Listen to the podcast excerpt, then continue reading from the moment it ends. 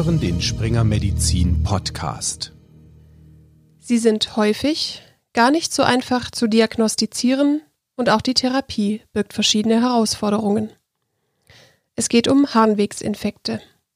Sie sind in vielen medizinischen Fachgebieten relevant und können im gesamten Harntrakt auftreten. Es kann der untere Harntrakt infiziert sein, also die Blase oder die Harnröhre, und der obere Teil, und es liegt eine Harnleiter- oder Nierenbeckeninfektion vor. Konzentrieren werden wir uns hier im Detail auf unkomplizierte Harnwegsinfekte des unteren Harntraktes. Ich bin Annika Asfalk, Online-Redakteurin bei springermedizin.de und ich habe dazu mit Professor Dr. Med Florian Wagenlehner gesprochen. Er ist Direktor der Klinik und Poliklinik für Urologie, Kinderurologie und Andrologie am Universitätsklinikum Gießen-Marburg. Und er ist einer der AutorInnen der aktuellen S3-Leitlinie zu unkomplizierten Harnwegsinfekten von April 2017. Doch bevor wir tiefer ins Thema einsteigen, wollen wir klären, was komplizierte und unkomplizierte Harnwegsinfekte unterscheidet und warum diese Differenzierung klinisch wichtig und therapieentscheidend ist. Wie der Name schon sagt, ist bei komplizierten Infektionen das Risiko für schwere Verläufe mit Komplikationen erhöht wie zum Beispiel die Entwicklung einer Urosepsis, also einer Blutvergiftung, die ausgehend vom Harntrakt entsteht, meinte Professor Wagenlehner. Und je nach Komplikationsgrad unterscheidet sich auch das Erregerspektrum, also welche Art von Bakterium Ursache des Infektes ist. Bei den unkomplizierten Infektionen spricht man fast ausschließlich von Escherichia coli als ursächlichen Erreger. Andere Erreger wie Staphylococcus saprophyticus oder andere Enterobakterien die sind sehr, sehr untergeordnet und werden in aller Regel in allen Studien unter 10 Prozent meistens gefunden.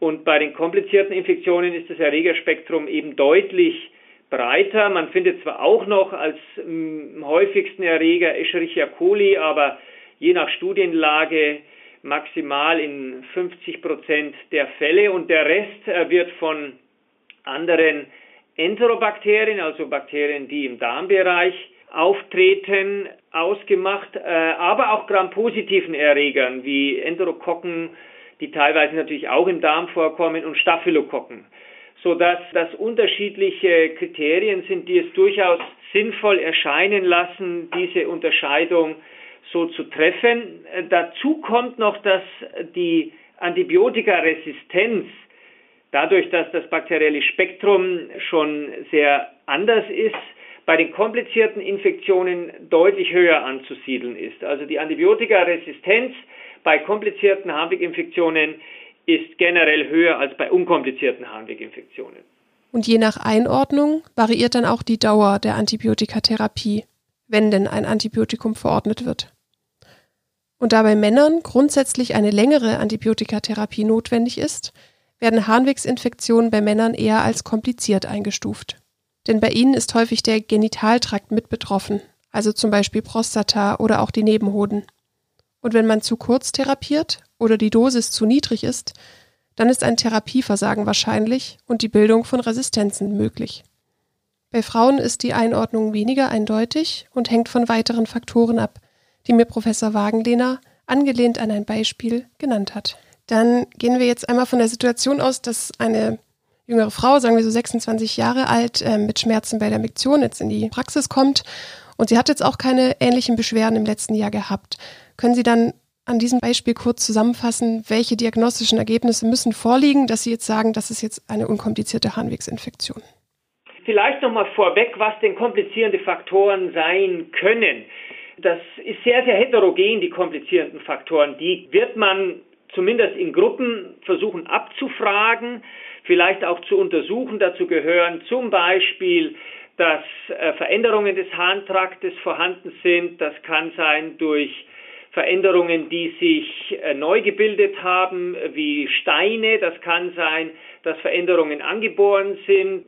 Zum Beispiel, es gibt Verengungen im Bereich des Harnleiters. Es gibt sogenannten Reflux, wenn Urin von der Blase in die Nieren äh, zurückläuft. Es gibt aber auch äh, Ursachen wie eine stattgehabte Operation am Harntraktsystem oder Fremdkörper, zum Beispiel Katheter oder auch internistische Erkrankungen wie ein nicht gut eingestellter Diabetes mellitus oder andere äh, Erkrankungen, die das Immunsystem negativ beeinflussen.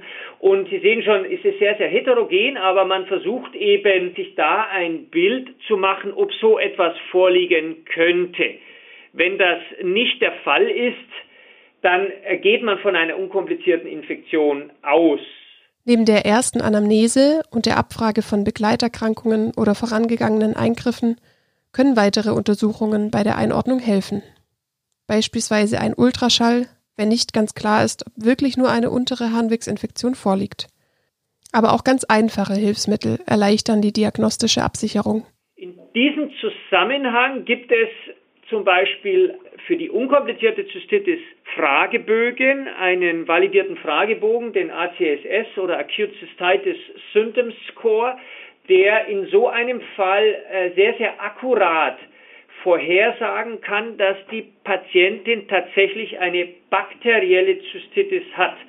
Denn es gibt bei diesen Beschwerden durchaus auch differentialdiagnostische gynäkologische Erkrankungen oder auch äh, urologische Erkrankungen, wo vielleicht nicht unbedingt eine bakterielle Infektion die Ursache für die Beschwerden ist sodass solche Fragebögen, ähm, das kennt man ja aus anderen Bereichen, Patient-Reported Fragebögen, die die Patienten selbst ausfüllen, hier sehr, sehr hilfreich sind, weil sie äh, nichts kosten, billig sind, schnell durchzuführen sind und zum Beispiel dieser Fragebogen, der ACSS-Fragebogen, hat eine Accuracy, also ist akkurat in äh, 90 Prozent, rund 90 Prozent der Fälle, dass er eben eine bakterielle Zystitis vorhersagen kann.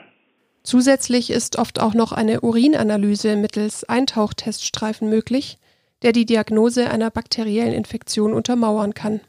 Doch dieser ist nicht unbedingt notwendig. Wenn man mit der gezielten Frage nach den Symptomen arbeitet, ist es so, dass die zusätzliche Urinanalyse, ich spreche jetzt nicht von der Urinkultur, sondern nur von der Urinanalyse, dieser Eintauchteststreifen fast keine Besserung in der diagnostischen, äh, in der diagnostischen Sicherheit liefert.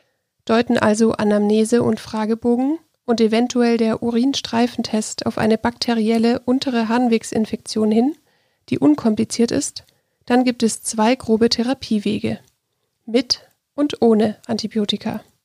Was Studiendaten zu den beiden Therapieoptionen und ihren Erfolgsaussichten sagen und was die Wahl so schwierig macht, erläutert Professor Wagenlehner. Wenn man mal das Feld der nicht antibiotischen äh, Strategie sich ansieht, so gibt es mittlerweile ja mehrere durchaus sehr, sehr gut durchgeführte große Studien, wo man zeigen konnte, dass mit nicht antibiotischen Medikamenten, das können entweder antientzündliche Medikamente sein oder es gibt auch eine Studie, bei der ein Phytopräparat, mittlerweile sogar mehrere Studien, eine große Studie, die seit mehreren Jahren publiziert ist, wo ein Phytopräparat in der akuten Infektion eingesetzt wurde. Und es zeigte sich in allen diesen Studien, dass zumindest ein großer Teil der Patientinnen, das äh, rangiert zwischen 50 bis fast 80 Prozent der Patientinnen primär ohne Antibiotika therapiert werden können. Und damit kann man natürlich bei dieser ganz, ganz häufigen Infektion Antibiotika sparen. Ich will aber nicht verheimlichen, dass man das erst mit den Patientinnen besprechen muss, denn es ist auch so, dass in den Studien sich gezeigt hat, dass eine leicht erhöhte Rate an Nierenbeckenentzündungen aufgetreten ist bei den Patientinnen, die nicht mit Antibiotika äh, therapiert wurden. Ungefähr in der Größenordnung von 2% zum Vergleich. Äh, wenn man mit Antibiotika primär therapiert, dann ist das so bei 0,5% in etwa, wenn man, sage ich mal, die ganzen Studien zusammennimmt. Der goldene Standard derzeit ist nach wie vor die Antibiotikatherapie und hier versucht man, da das ja so häufige Infektionen sind, zum einen Antibiotika zu nehmen, die erfolgreich sind. Das ist aber nicht das einzige Kriterium, sondern man versucht auch Antibiotika zu nehmen, die möglichst nur dort ihren Einsatzort, also ihre Indikation haben und möglichst auch die körpereigene Flora, also das Mikrobiom, wenig negativ beeinflussen. Ja, man spricht da von kollateralen Schaden von Antibiotika und da gibt es eine ganze Reihe von ähm, Antibiotika, die hauptsächlich für diese Indikation ihren Einsatz haben und die sollte man bevorzugen vor sogenannten Breitspektrum-Antibiotika. In der Leitlinie wird beispielsweise von Fluorchinolonen und Cephalosporinen als Antibiotika der ersten Wahl abgeraten, insofern es andere Alternativen gibt. Denn sie begünstigen die Bildung von multiresistenten Erregern oder erhöhen das Risiko für eine Clostridium difficile assoziierte Colitis. Und wie denn die tatsächliche Versorgung in der Routine aussieht und was man dazu für Daten hat, das hat mich dann noch interessiert.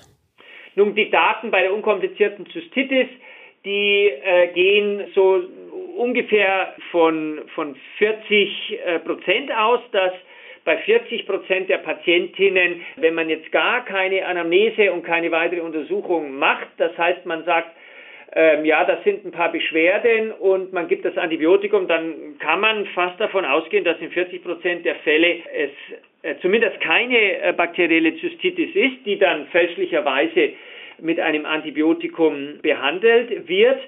Und äh, wie gesagt, wenn man nochmal die nicht antibiotische Therapie anführt, dann könnte man eben auch bei einem großen Teil der Patientinnen, äh, die dann tatsächlich eine bakterielle Zystitis haben, ohne Antibiotikum erfolgreich diese Zystitis therapieren. Und das ist natürlich bei dieser extrem häufigen Infektion eine große Anzahl von Patientinnen trägt natürlich immer dann die Gefahr, wenn es sich nicht bessert, dass die bakterielle Infektion dann weiter fortgeschritten ist. Das ist natürlich so und deswegen äh, muss man das der Patientin natürlich mit auf den Weg geben, äh, wenn sich die Beschwerden nicht bessern in den nächsten Tagen. Da wissen wir gerade noch nicht, was so der, der, der beste Zeitraum ist. Soll man sagen, wenn sich bis morgen nicht gebessert hat oder sich bis übermorgen nicht gebessert hat oder in den nächsten drei Tagen nicht gebessert hat, dass man dann eine antibiotische Therapie macht, das wäre kein, das wäre überhaupt kein Hinderungsgrund. Man könnte sogar das Antibiotikum verschreiben, das ist aber vielleicht noch nicht so ganz die sinnvolle Strategie und sagen, wenn es sich nicht bessert, dann nehmen Sie es zu Hause. Ähm, besser wäre, dass die Patientin dann einfach sich nochmal vorstellt, wenn das möglich ist, wenn keine Besserung eingetreten ist und dann kann man dann die antibiotische Therapie durchführen. Da hat man in den allermeisten Fällen dann auch Erfolg. Eine solche kalkulierte Therapie, wie sie Professor Wagenlehner nannte, ist also der Standard. Eine gründliche Diagnostik und Einordnung wird angeraten. Das haben wir ja besprochen. Aber eine Urinkultur, die ja direkt relevante Daten zu Erregern und Resistenzen liefern würde, wird eben nicht empfohlen. Aber wieso? Sie ist nicht gefordert, weil letzten Endes das Ergebnis erst nach ja, zwei bis drei Tagen vorliegt und dann ist in der Regel die Behandlung schon abgeschlossen. Aber uns fehlen letzten Endes statistische Daten, uns fehlen Überwachungsdaten, die ja nicht nur auf Deutschland allgemein bezogen sind, sondern jeder sollte ja so für die Therapie auch seine Daten kennen in seinem Umfeld und wenn äh, generell keine Untersuchungen gemacht werden, dann hat man diese Daten nicht zur Verfügung. Das heißt aber, quasi vor Ort ist es in der niedergelassenen Praxis in Deutschland noch nicht möglich, relativ schnell hinzubekommen, also ein Erregernachweis oder so vielleicht sogar ein Resistenznachweis. Für die Kultur wird es so sein, dass zumindest in der niedergelassenen Allgemeinarztpraxis der Allgemeinarzt dies nicht in seiner Praxis machen wird. Das heißt, er müsste das in ein Labor einschicken und bekommt dann das Ergebnis wahrscheinlich frühestens nach zwei bis drei Tagen und dann ist die Behandlung der Blasenentzündung eigentlich abgeschlossen.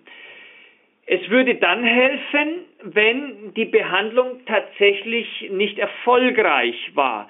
Das heißt, wenn die Patientin weiter Beschwerden hat, dann kommt sie ja wieder zurück zum Arzt und dann hätte er in dem zweiten Besuch tatsächlich auch einen Labortest, mit dem er arbeiten kann.